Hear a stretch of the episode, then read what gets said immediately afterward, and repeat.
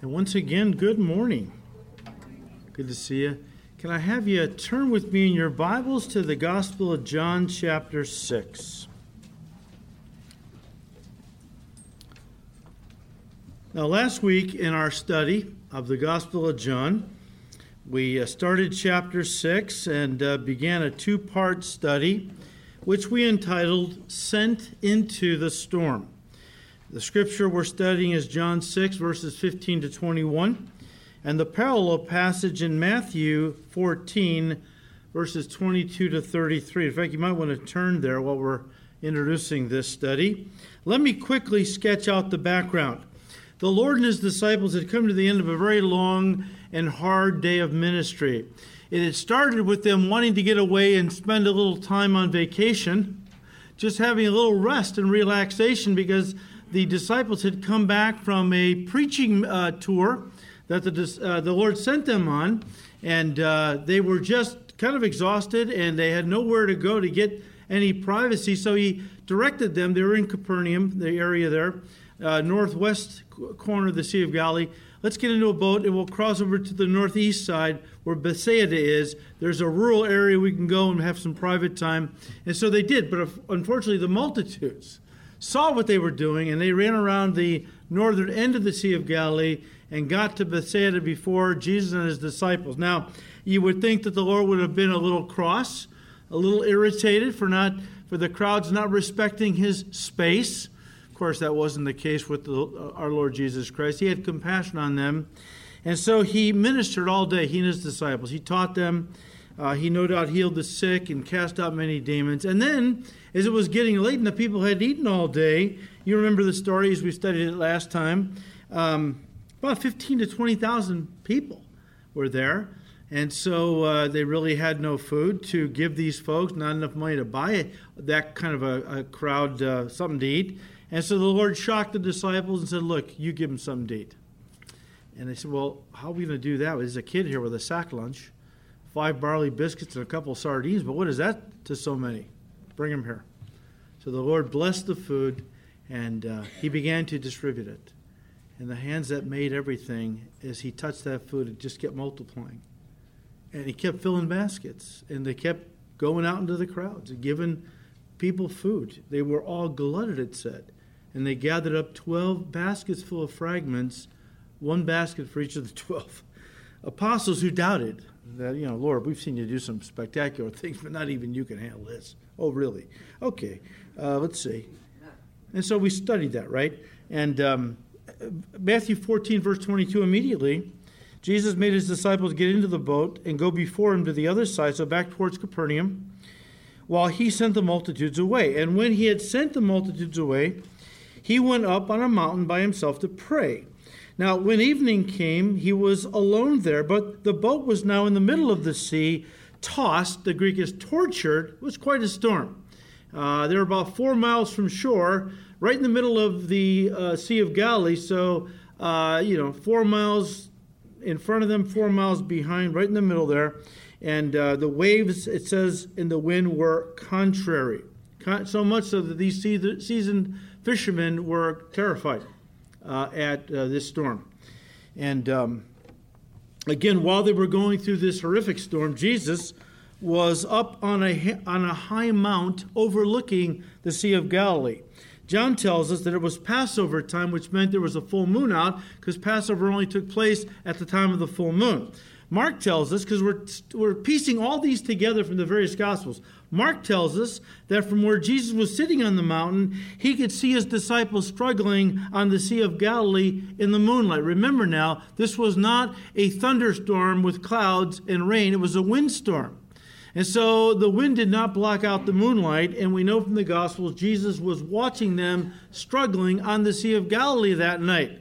Matthew tells us he was up on the mount praying for them. Praying, well, no doubt for them, okay? He ever lives to make intercession for us, we know that. And so um, here we see the disciples fighting for their lives on the Sea of Galilee while Jesus is up on the mountain watching the whole thing unfold. You say, well, that, that sounds kind of cruel. No, it was a, uh, a test, as we're going to see in a moment. But here's something to think about. as we brought the question up last week, did Jesus know the storm was coming when he sent his disciples out onto the Sea of Galilee? And the answer to that is absolutely he knew. Of course he knew. Of course he knew. Which means he deliberately sent them into the storm, which begs the question why would God send his children into storms? Now, guys, a storm, uh, they faced a literal storm. The storms we're talking about are allegorical, and they could be any trial, tribulation, problem, adversity, or painful circumstance that we find ourselves battling in life. Those become the storms of life. These storms often hit us suddenly and without warning. Things are going along fine, everything is well, everybody is healthy, and all of a sudden you get bad news. You've been laid off, or the doctor's report came back and it's not good, or something, right? These storms often hit suddenly without warning, just like the storm that hit the disciples in the Sea of Galilee that evening.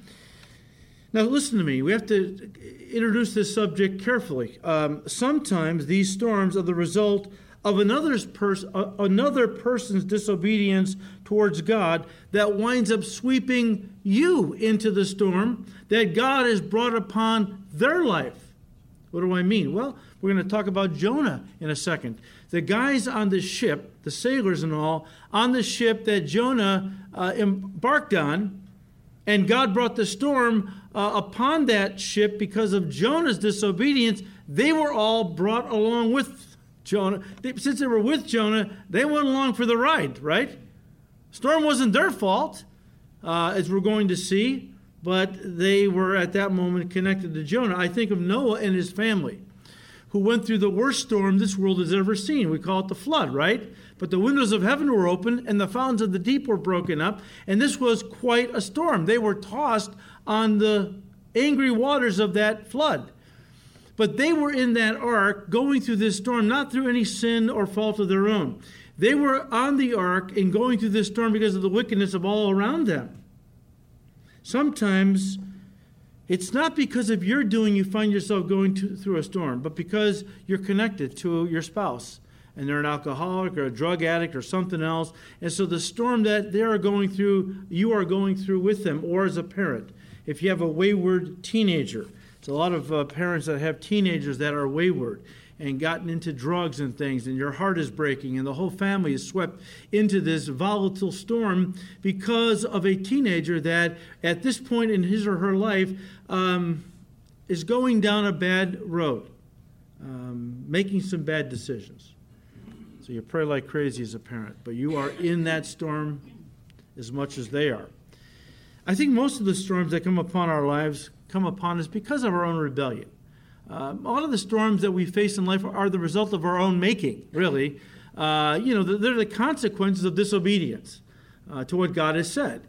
And that happens a lot, but not always. Many times, these storms of life uh, are no one's fault, really. They're, the, they're simply the sovereignty of God at work in our lives, wanting to accomplish His purposes.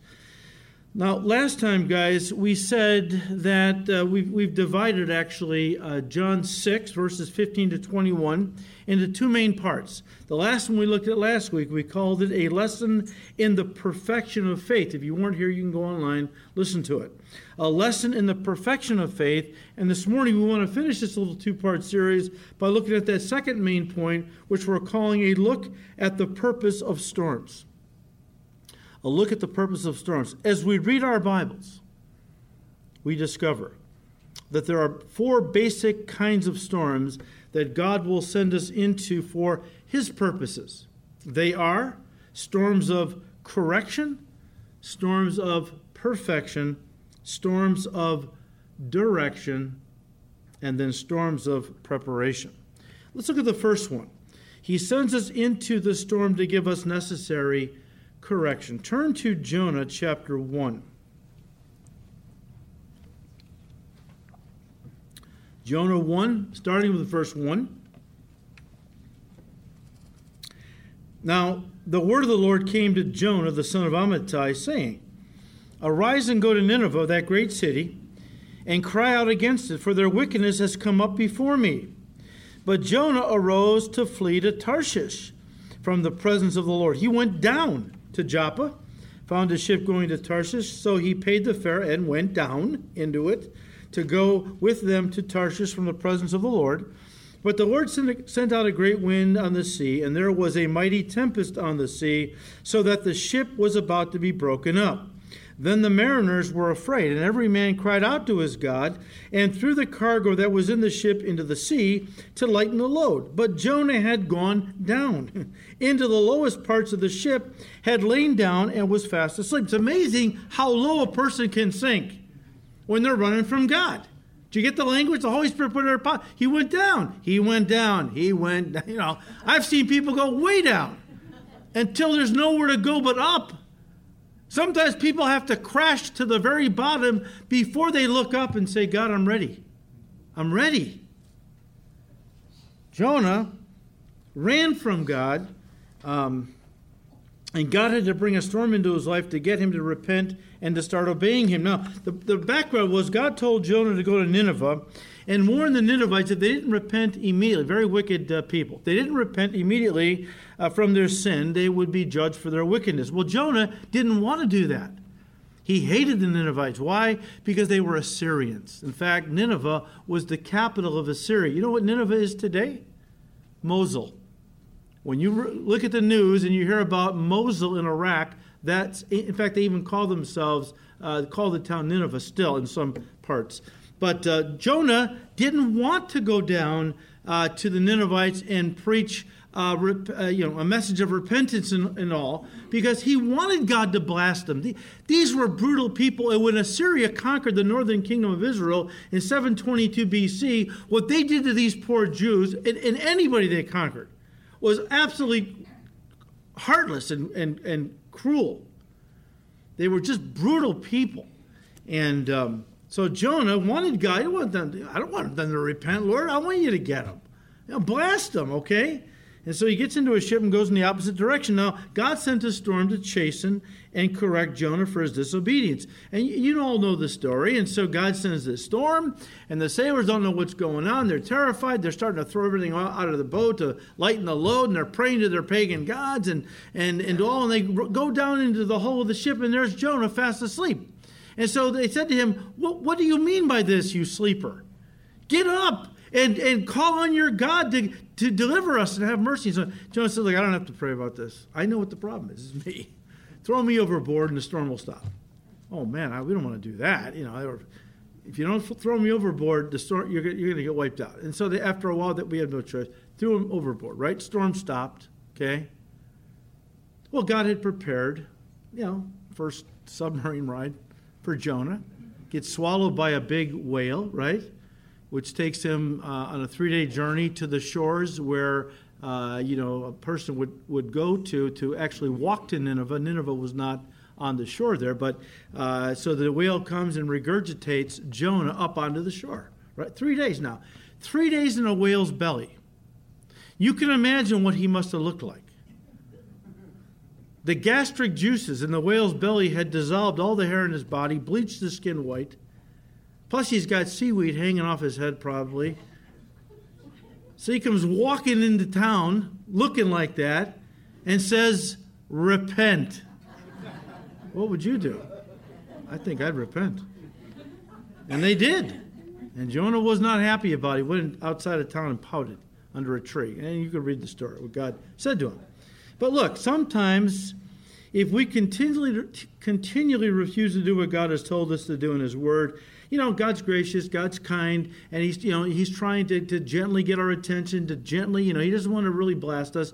Uh, he will if He has to, and sometimes He has to because we're just so hard hearted and we're not repenting, and so He brings one of these storms into our life, fill in the blank, to force us to listen, change course, and start moving in the direction of obedience. And again, that storm can take a number of different forms um, the loss of a job, uh, the loss of a relationship, a sickness of some kind. Uh, you can fill in the blank. Understand one thing when it comes to the storms that we face as children of God, they are never punitive, they are always corrective. Punitive speaks of judgment.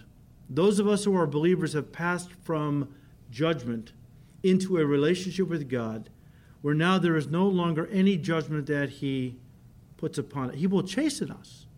That's discipline. Any loving parent will discipline a child.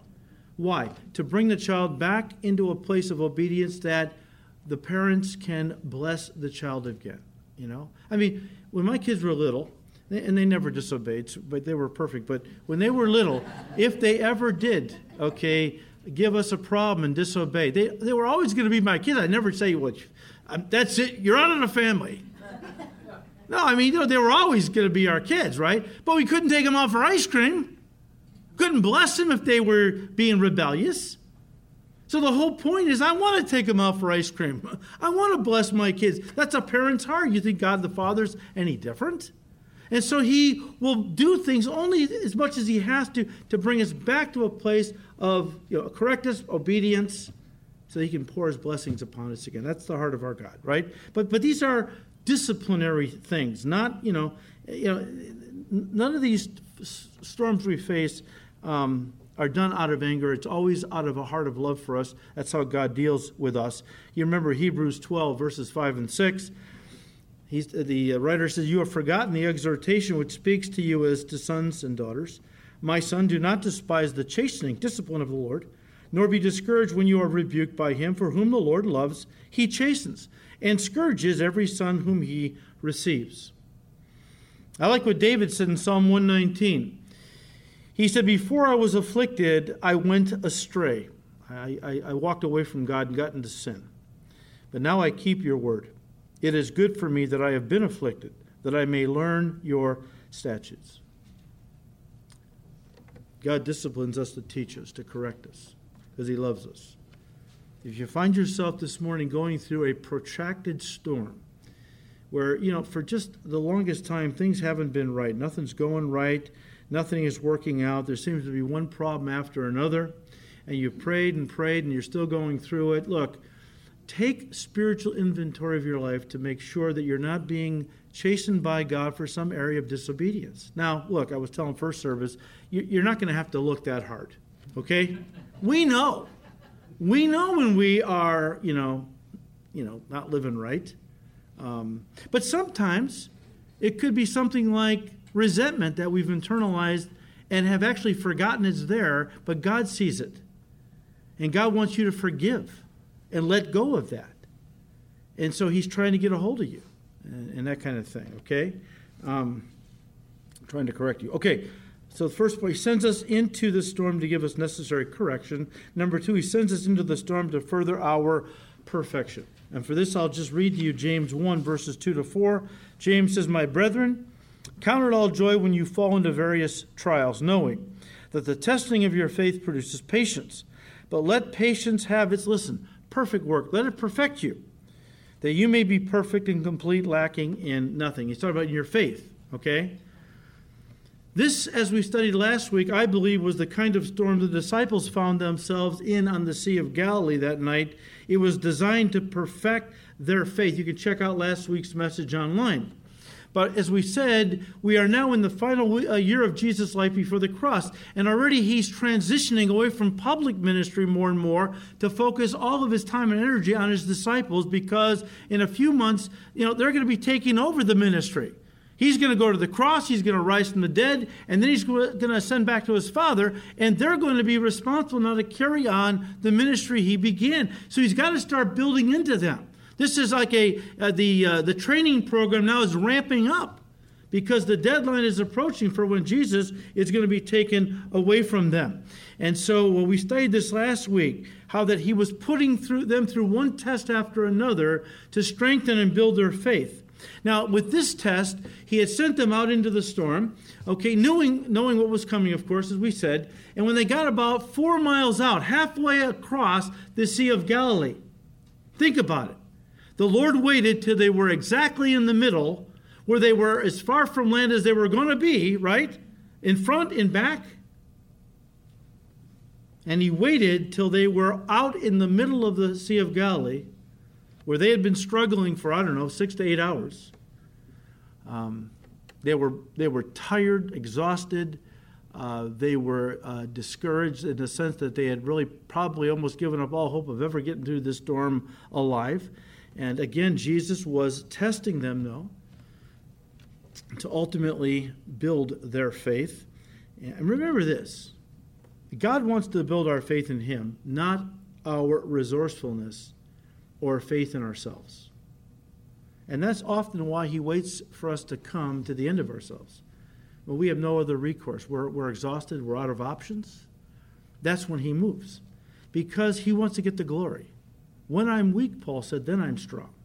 When I know it's not me, when, when I've exhausted all my energy and all my options, and now I'm completely helpless and without God's intervention, hopeless, that's when He often works because He doesn't want to build our faith in our own resourcefulness. He wants us to be, our faith to be built in His strength and power, right? Now, listen. These storms, as I said, can take different forms, and um, we fear these difficult circumstances of life, such as sick. And I understand why. I'm, i totally get it.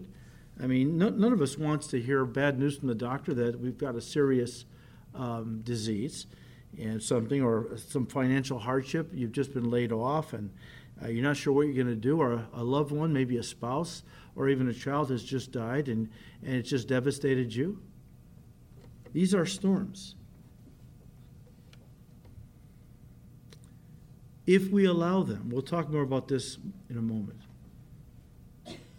But these storms, if we allow it, can bring the Lord closer to us than we've ever experienced. Have you ever thought, and we talked about this last week, here Jesus is on the mountaintop, right? And they're in the middle of the Sea of Galilee. He's God. Why didn't he just beam himself like you know Star Trek. Why didn't he just beam himself from the mountaintop into the boat? He wanted to come to them, right? Why did he have to walk on the water to get to them? Why not just you know materialize in the boat? Here's why, why I believe he did that. Because at that moment, the thing that terrified them the most was the sea. Now, you could fill in the blank whatever it is in your life. But he wanted them to understand the thing they feared most was nothing more than a bridge to bring him close to them. Whatever storm you're going through, if you look at it like that, it's a controlled test to teach you about the strength and faithfulness of your God. And if you allow it, it becomes a bridge where the Lord will come to you uh, in a way you never thought possible. It will deepen your relationship with Him to a degree you've never imagined. We know how that after six or seven, eight hours of fighting the storm, when the disciples were, again, weak and exhausted and had given up pretty much all hope of ever making it through this storm, Jesus comes walking to them on the water. I think it was Mark who tells us that they were so preoccupied with the circumstance, they didn't really see him at first. In fact, he was starting to walk past them. So, what is that all about? It tells us that God is trying to come to us. But if we get so focused on the circumstance, on the problem, on the situation before us, if that becomes such a, the focus, we're going to miss the Lord. We're going to miss him. Now, they finally saw him and thought he was a ghost. Okay? When he identified himself, remember what he said? Why are you fearful? I am. The name of God. Remember me. Did I not tell you to go over the Sea of Galilee? If I tell you to go over, how is it you think you're going to go under? If God tells you to do something, He's going to give you the power and the grace and the time to finish the work. And if He has told you to go over, you're not going to go under. They needed to be reminded. They were so focused on the situation. And because of it, they had lost all objectivity, all perspective. And now all, all their hope was gone in all. And here Jesus had to remind them here, here I am. Uh, I've been watching the whole thing. I got it under control. Don't fear. Trust me. Remember the great I am? Well, the whole experience strengthened their faith by elevating their awareness of who he was. Again, he's preparing them. He's got to prepare them. They're going to be taken over soon. And um, Through this experience, as their understanding of his person and awesome power was expanded, the result was their worship was deepened. Matthew 14 33.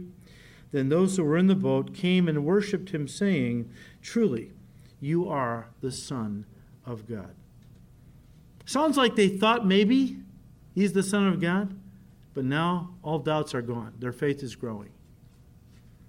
Guys, these storms are tests conducted under the control and watchful eye of God, and then only for a specific purpose of t- uh, excuse me, and then only for a specific period of time to accomplish his purposes. Remember what uh, what uh, Peter said in 1 Peter 5:10. He said, "May the God of all grace, who called us to his eternal glory by Christ Jesus, after you have suffered a while, after you've gone through one of these storms, may he perfect, establish, strengthen, and settle you." The storm is not going to go on indefinitely. It will come to an end. Okay? I'm so glad. I forgot if I told you this or first service, so if I repeat myself, pray for me.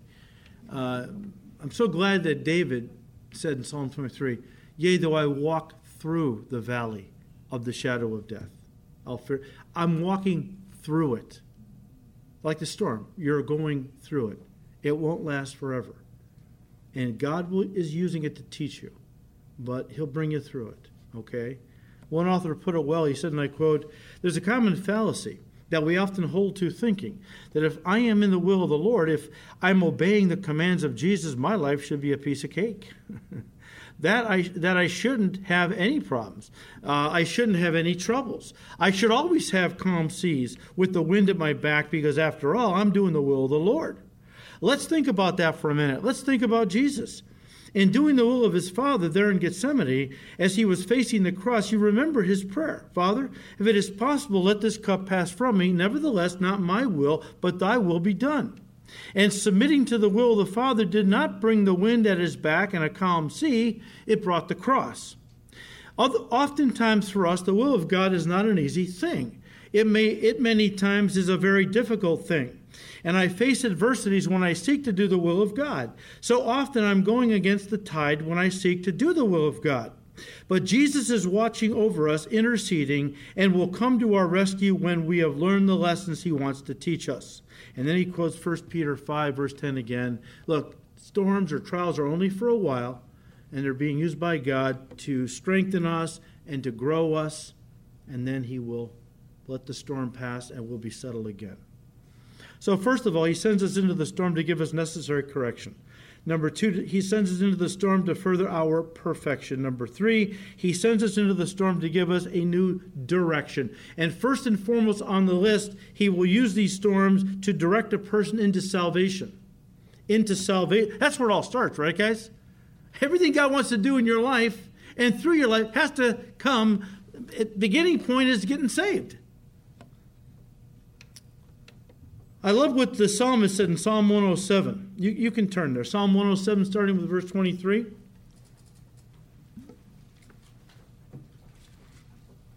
Now, the psalmist in this passage is talking about how God uses literal storms at sea to touch these hardened sailors. And they're pretty hard guys. Okay? Verse 23 Those who go down to the sea in ships, who do business on great waters, they see the works of the Lord and his power and his wonders in the deep.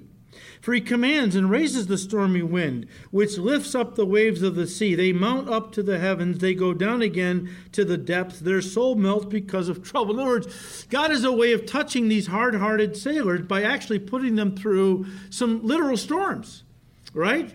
And they're real tough guys until the storm is going on and the, the ship is like getting tossed around like a cork. And um, and it says their soul melts because of the trouble all right? They, they get a little soft about it. Verse 27 they reel to and fro and stagger like a stagger like a drunken man and are at their wits end. Then See, then they cry out to the Lord in their trouble, and He brings them out of their distress. It was all designed by God to bring them to a place of salvation, uh, breaking them and humbling them. You know, when you think you're facing death and you think that just death, you know, there's no atheist in a foxhole kind of a thing. Uh, the psalmist is saying, look, when these guys are on, you know, in the sea and and and these storms come, and it's so, uh, it looks like this is going to be it. You know, people get a little soft-hearted toward God, you know, and they want to cry out to Him for help. It, it reminds me, guys, of how God used a literal storm uh, to direct John Newton, the infamous uh, slave trader, into salvation. Let me read you what one author said about John Newton. He said, and I quote, John Newton was one of the biggest sinners and reprobates that ever walked on the face of the earth. You don't want that in your tombstone, right? He was an experienced sailor and navigator, but his cursing and blaspheming turned even the hardest sailor's ears red.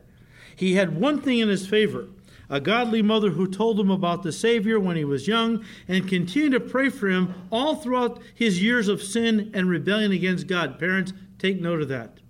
Take note of that. One day, John signed on with a slave ship leaving from Africa with a load of human cargo. He ridiculed the moral and poked fun at the religious. He even made jokes about a book that would eventually help reshape his life The Imitation of Christ, written by Thomas à Kempis.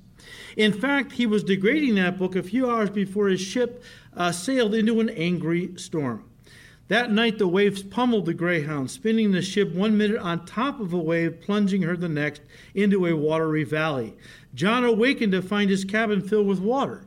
The side of the Greyhound had collapsed. Ordinarily, such damage would have sent the ship to the bottom in a matter of minutes. The Greyhound, however, was carrying a buoyant cargo and remained afloat. John worked uh, at the pumps all night. For nine hours, he and the other sailors struggled to keep the ship from, from sinking, but he knew it was a losing battle. The constant wind rocked the boat so forcefully that the sailors had to tie themselves to the deck to keep from being swept overboard. At one point, several of the crew tried to throw Newton overboard. They figured that God was punishing him like Jonah of the Old Testament. So that's pretty bad when sailors want to throw you overboard, because you're too bad. Finally, when his hopes were more battered than the vessel, he threw himself on the salt water soaked deck and prayed earnestly God, if you're true, make good your word. Cleanse my vile heart and have mercy on us all. John didn't deserve mercy that night, but he received it. The Greyhound and her crew also survived. Uh, after four weeks of storms and constant brushes with death, the ship limped into an Irish port John Newton, former free thinker, former slave trader, and atheist, declared his faith in Jesus. He became a well known preacher and composer, an abolitionist, a theologian. Guy was incredible. In fact, the author says, We chiefly know him as the author of, a, of the hymn Amazing Grace, part of, part of which goes like this Amazing grace, how sweet the sound that saved a wretch like me. I once was lost, but now am found, was blind, but now I see. And guys, sometimes a person who feels, I'm the captain of my ship, I'm the master of my faith, my fate, has to be put through one of these life and death storms by God, where He allows them to go through, you know, such a painful and fear or fearful experience that they are broken of the rebellion and eventually cry out to God to save them. So that's the storm of direction, directing people into salvation, but also God uses this kind of storm to direct a Christian into service. Yeah, unbeliever into salvation, but also Christians into service. And for this, I won't have you turn there because you know the story how that in Acts chapters 27 and 8. Paul had been a political prisoner in Israel for a, a couple of years, and they were bouncing him around, trying to extort money out of him, you know, and that kind of thing. Uh, and eventually, uh, he had had enough and said, Look, I'm innocent. This is ridiculous. I appeal my case to Caesar. As a Roman citizen, he had the right to appeal his case to stand personally before Caesar. Well, uh, the governor of Israel had no recourse but to send Paul on a uh, ship uh, with the Roman garrison to uh, Italy to eventually stand before Caesar.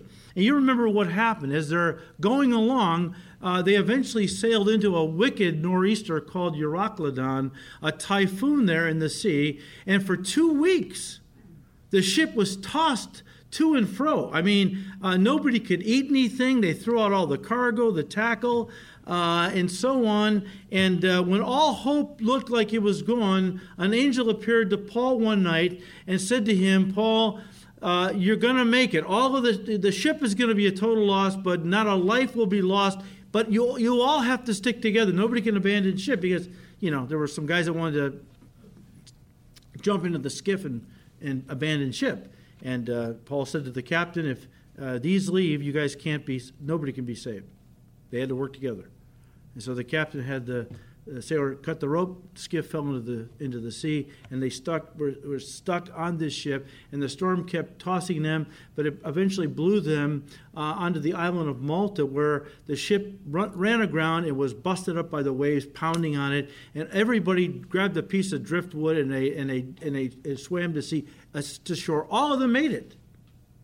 Once they got there, the Bible tells us the natives were unusually friendly and began to take care of them. Well, uh, they stayed the rest of the winter there because it was not a great time to sail. So they waited until spring to set sail to, to Rome.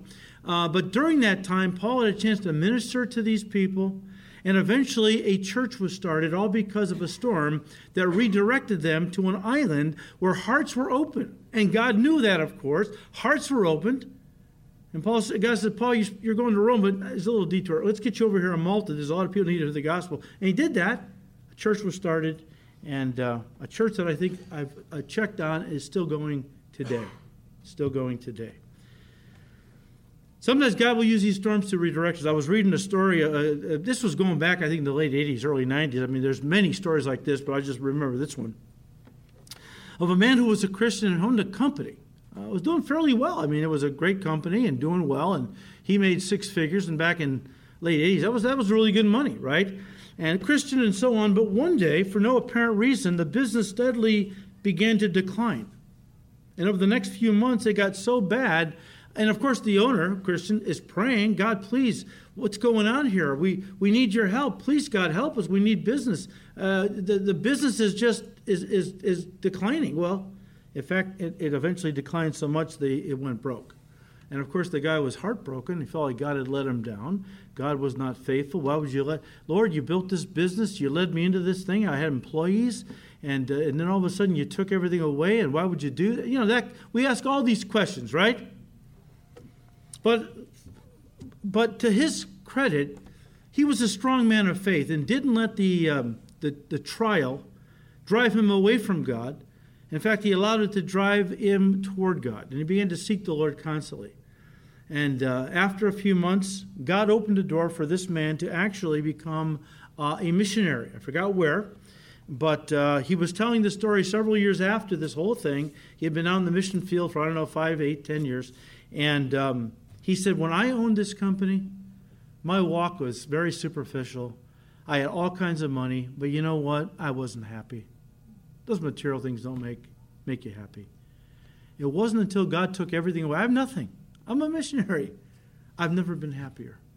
And the work I'm doing for the Lord, I've never been so fulfilled.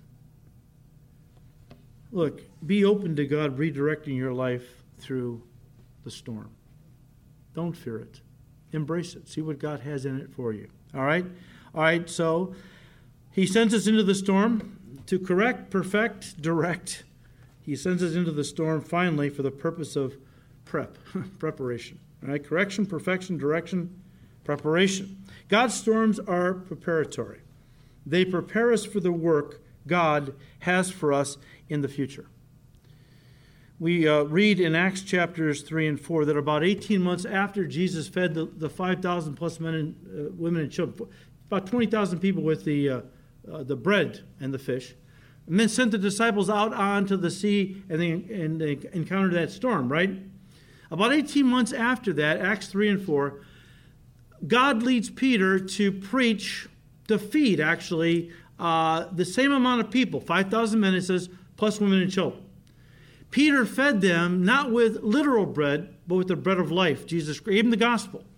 And uh, thousands got saved that day. And right after that, the disciples encountered a storm. Now, in the Sea of Galilee, it was literal, but this was a storm of persecution that came upon them because, and I believe that what God did for them a year and a half earlier, you know, miracles happen and God works in powerful ways. Get ready because you're going to be persecuted. And the storm in the Sea of Galilee prepared them for that, you know, had that mindset now, right? Um, And so they were, uh, they were prepared by the storm. It was a storm of um, preparation, okay? Um, and um, the um, prior storm, as we said, um, again, he was building their faith because he was going to be leaving them soon. Well, by Acts 3 and 4, he's gone now. But uh, he was preparing them through these storms, uh, stretching their faith, strengthening their faith, uh, building their perseverance to hang in there. But he also taught them something else through that storm. And here it is, don't miss this. That so often the pain of today is preparing us for the work of tomorrow. So often the pain of today is preparing us for the work of tomorrow. Now, guys, this principle will only help you deal with a severe storm in your life if you're mature enough to accept it. So, a lot of Christians who are not mature enough to accept something like this, they, they hear about something like this. Well, God is putting you through this adversity because He wants to build your faith. He wants to use you in greater ways to help people. I don't want to help people. I want God to help me. That's the mentality, right? We're, with real carnal Christians. It's not about suffering so they can be like Jesus to help others. No, it's all about well, what's God going to do for me? I'm I'm looking for my you know my hundredfold return and my mansion, my nice car, a successful. That's what they've been promised, and that's what they want, right? Only a mature believer in Christ understands that the whole purpose of their Christian life is to be used by God to touch hurting and broken people, and you're never going to be able to relate to them or they to you if you and I don't go through trials where they can relate to us, right? I mean, that's the very definition of ministry. 2 Corinthians 1, verses 3 to 5. God allows us to go through trials, adversities, and then brings us through it, comforts us through the trials that we can then be turned around by Him and sent out to help others going through the very same trials by giving them the comfort that God gave to us in our trials. That's ministry. There's a story I want to share with you. I've shared with this story with you in the past, but every time I teach on this subject, this story is one of the most powerful examples of what I'm about to tell you I've ever heard. It's about a, a, young woman who at the time was about 16 or 17 years old. Her name is Erica Fye. Now, my wife knows Erica's mom. She's met Erica, and uh, this is a very strong ministry family. Erica's parents are, are, very strong Christians. Erica, at the time, don't miss this. At the time of this story, where the story begins, Erica, 16, 17, was a very strong Christian young lady, really walking closely with the Lord, right? She lives in the Bronx, uh, lived in the Bronx, and was on her way home from school one day when a group of gangbangers jumped her, dragged her into an alley, and gang raped her. At that point, she could have gotten very angry with God. She could have said, Well, God, if this is how you protect your kids, then I want nothing to do with you. I'm your child. I'm living for you. I love you, and so on. And this is what you will let happen to me. I'm done with you, God. She didn't do that. Her faith was very strong, and she believed that God was on the throne, God was sovereign, and whatever He allowed in her life, He had a purpose. And she just believed that. She gave it to God, the situation, and she forgave these young men. I think they were arrested and uh, prosecuted, but she forgave them. Her witness was so powerful in the way she handled this that her sister, raised in a Christian home but had not received Christ and had gotten into witchcraft, saw how Erica handled this, and her sister got saved and became a solid Christian. A few years later, God laid on Erica's heart to go to Africa to minister. And so she hooked up with a ministry that we support, Far Reaching Ministry, which deals a lot with Africa. And uh, she was accepted, and they sent her over there. She was had a burden to work with this one tribe. And so did a couple other people that uh, she actually wound up meeting over there. And um, they wanted to minister to this tribe, but this tribe had an initiation uh, whereby you couldn't come and go and be kind of a part of the tribe unless you went through this initiation. What was it? They all had to drink a bowl filled with animal blood, urine, maggots, and some other things I forgot. I blocked out. It was too horrific. Uh, you, you can't imagine what was in this bowl. The tribe figured, look, if you're willing to drink this and you can hold it down, you're worthy to be one of us. The first two people tried and they, they just vomited. They couldn't do it. Erica prayed, God, I know you've led me here, Lord, I can't do this. You are going to have to give me the grace to do this. I can't drink this. And so God gave her the grace, and she downed the whole thing, and the tribe accepted her. And then she started working with the women of the tribe and realized that they had all been gang raped at one time. And when they heard that Erica had been gang raped, it instantly opened their hearts to her, and they were able to, they received from her, and many of them got saved. All because of God working in one young woman's heart who didn't turn on God, who didn't think that serving God was going to be easy. The last time I taught that story, I was in Matthew 14, the same passage, right? Parallel passage. I was at home going over my notes before I was going to leave to come to church. I went over my notes for the last time, got to the last page, and the Lord spoke to me and said, Tell Erica's story. Okay? I wrote down, Tell Erica Fi's story. Now, I wasn't sure God had spoken to me. You know, it seemed pretty clear. I mean, he didn't send an angel who announced it audibly, you know, with the harps going and, uh, you know. Uh, but I, I really believed in my heart God had told me he wanted. I didn't even think about that story until he told me share Erica's story. Scribbled up my notes and came to work again, not really knowing if God had really spoken to me. When I got to church that morning, I saw an envelope on my chair. Now, oftentimes ministries get confused. Uh, they confuse our meeting address with our mailing address. And so once in a while, stuff gets mailed to the building here that really should be mailed to us. And one of the staff graciously comes down and puts it on my chair. I picked it up, not knowing what it was, opened it up, took it out, and there was a picture of Erica. And she signed it, Erica Fi, clay in the hands of God. I thought, that's perfect. That's what we are. She accepted it, she received it. And God used her. Lord, I'm just a lump of clay. Whatever you have to do to make me, mold me into the image of Jesus that you can use me in this world for you, that's what I want. Look, trials can make us bitter or they can make us better. It all depends on how we receive them, right? Let me just quickly end, okay? I know that some of you might be thinking to yourself, but Pastor, you don't know how long I've been struggling uh, in this storm against, I don't know, alcohol, drugs, uh, an unsaved husband who makes my life miserable. I've been praying for him for years or whatever. A rebellious teenager that's left the home and has gotten into with some bad people, and I can't sleep at night worrying about him or her and so on. And it's just eating us away uh, inside. I've cried out to the Lord, but he seems like he's nowhere to be found. Can I direct your attention back to John 6, verse 17? The disciples were in the Sea of Galilee and it was dark. And it says that Jesus had not come to them. And maybe you are, are in that exact spot right now this morning. Whatever storm you're in, it's dark, it's scary, it seems hopeless and Jesus seems to be nowhere to be found. Whatever this thing is, it just came suddenly out of nowhere. And now everything seems dark and hopeless.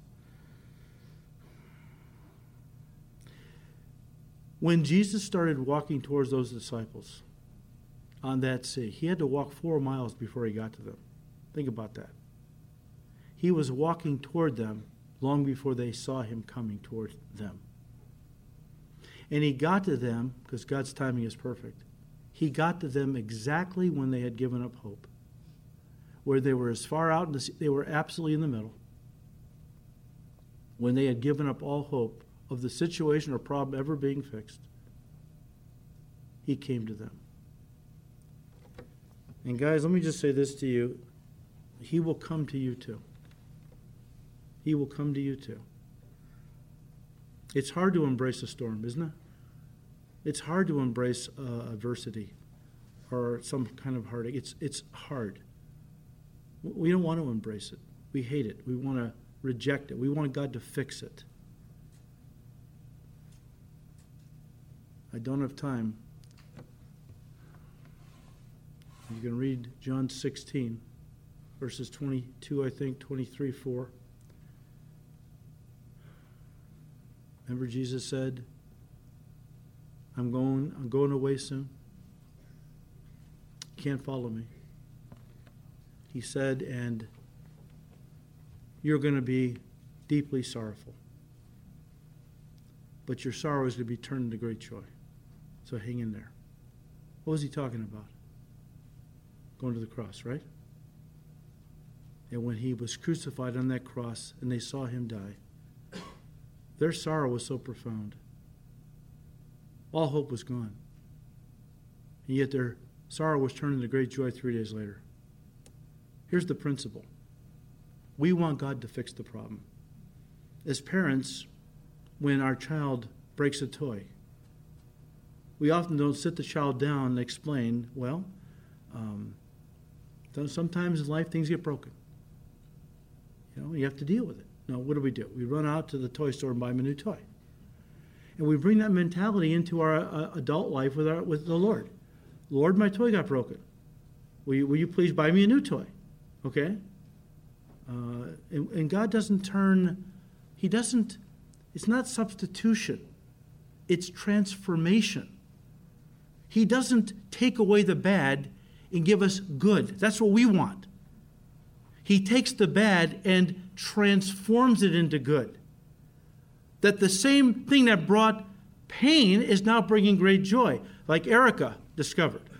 And like we if you don't get that principle nailed down in your head, you are going to always be wanting God to substitute good for bad. And that's so, so many Christians never grow up because in their minds that's how God has to work. God, I don't like, I, am sick, I want to be healthy. Uh, I, I don't have this kind of car, I want you to give me one. Instead, we ought to be saying, Lord, you don't substitute the good for the bad. You take the bad, or what we think is bad, and you transform it into something that you can use for your glory. If you don't get that nailed down, your Christian life is going to be very frustrating, and you're going to go through your Christian life angry at God most of the time. That's all I can say. May God give us the grace to embrace the storm, to learn in the storm, and to allow God to use the storm to use us in the future for greater things for His glory. Father, we thank you for your word. A lot here to digest, a lot of profound principles we need to understand. Give us grace to do that. And Lord, when a storm comes our way, instead of fearing it, give us the grace to say, no, it's just a bridge. Whatever it is, it's only a bridge that you're going to come to me in a way I never thought possible. I'm going to know you in a deeper way when it's all over. Give us all the grace to understand that, Lord, and to use the storm and the lessons we've learned through it to report for duty and say, Well, God, I've been through this training program. Now can I be used by you uh, in ministry in a greater way? Thank you, Lord. Father, we ask that you would keep blessing these studies in your word in Jesus' name. Amen.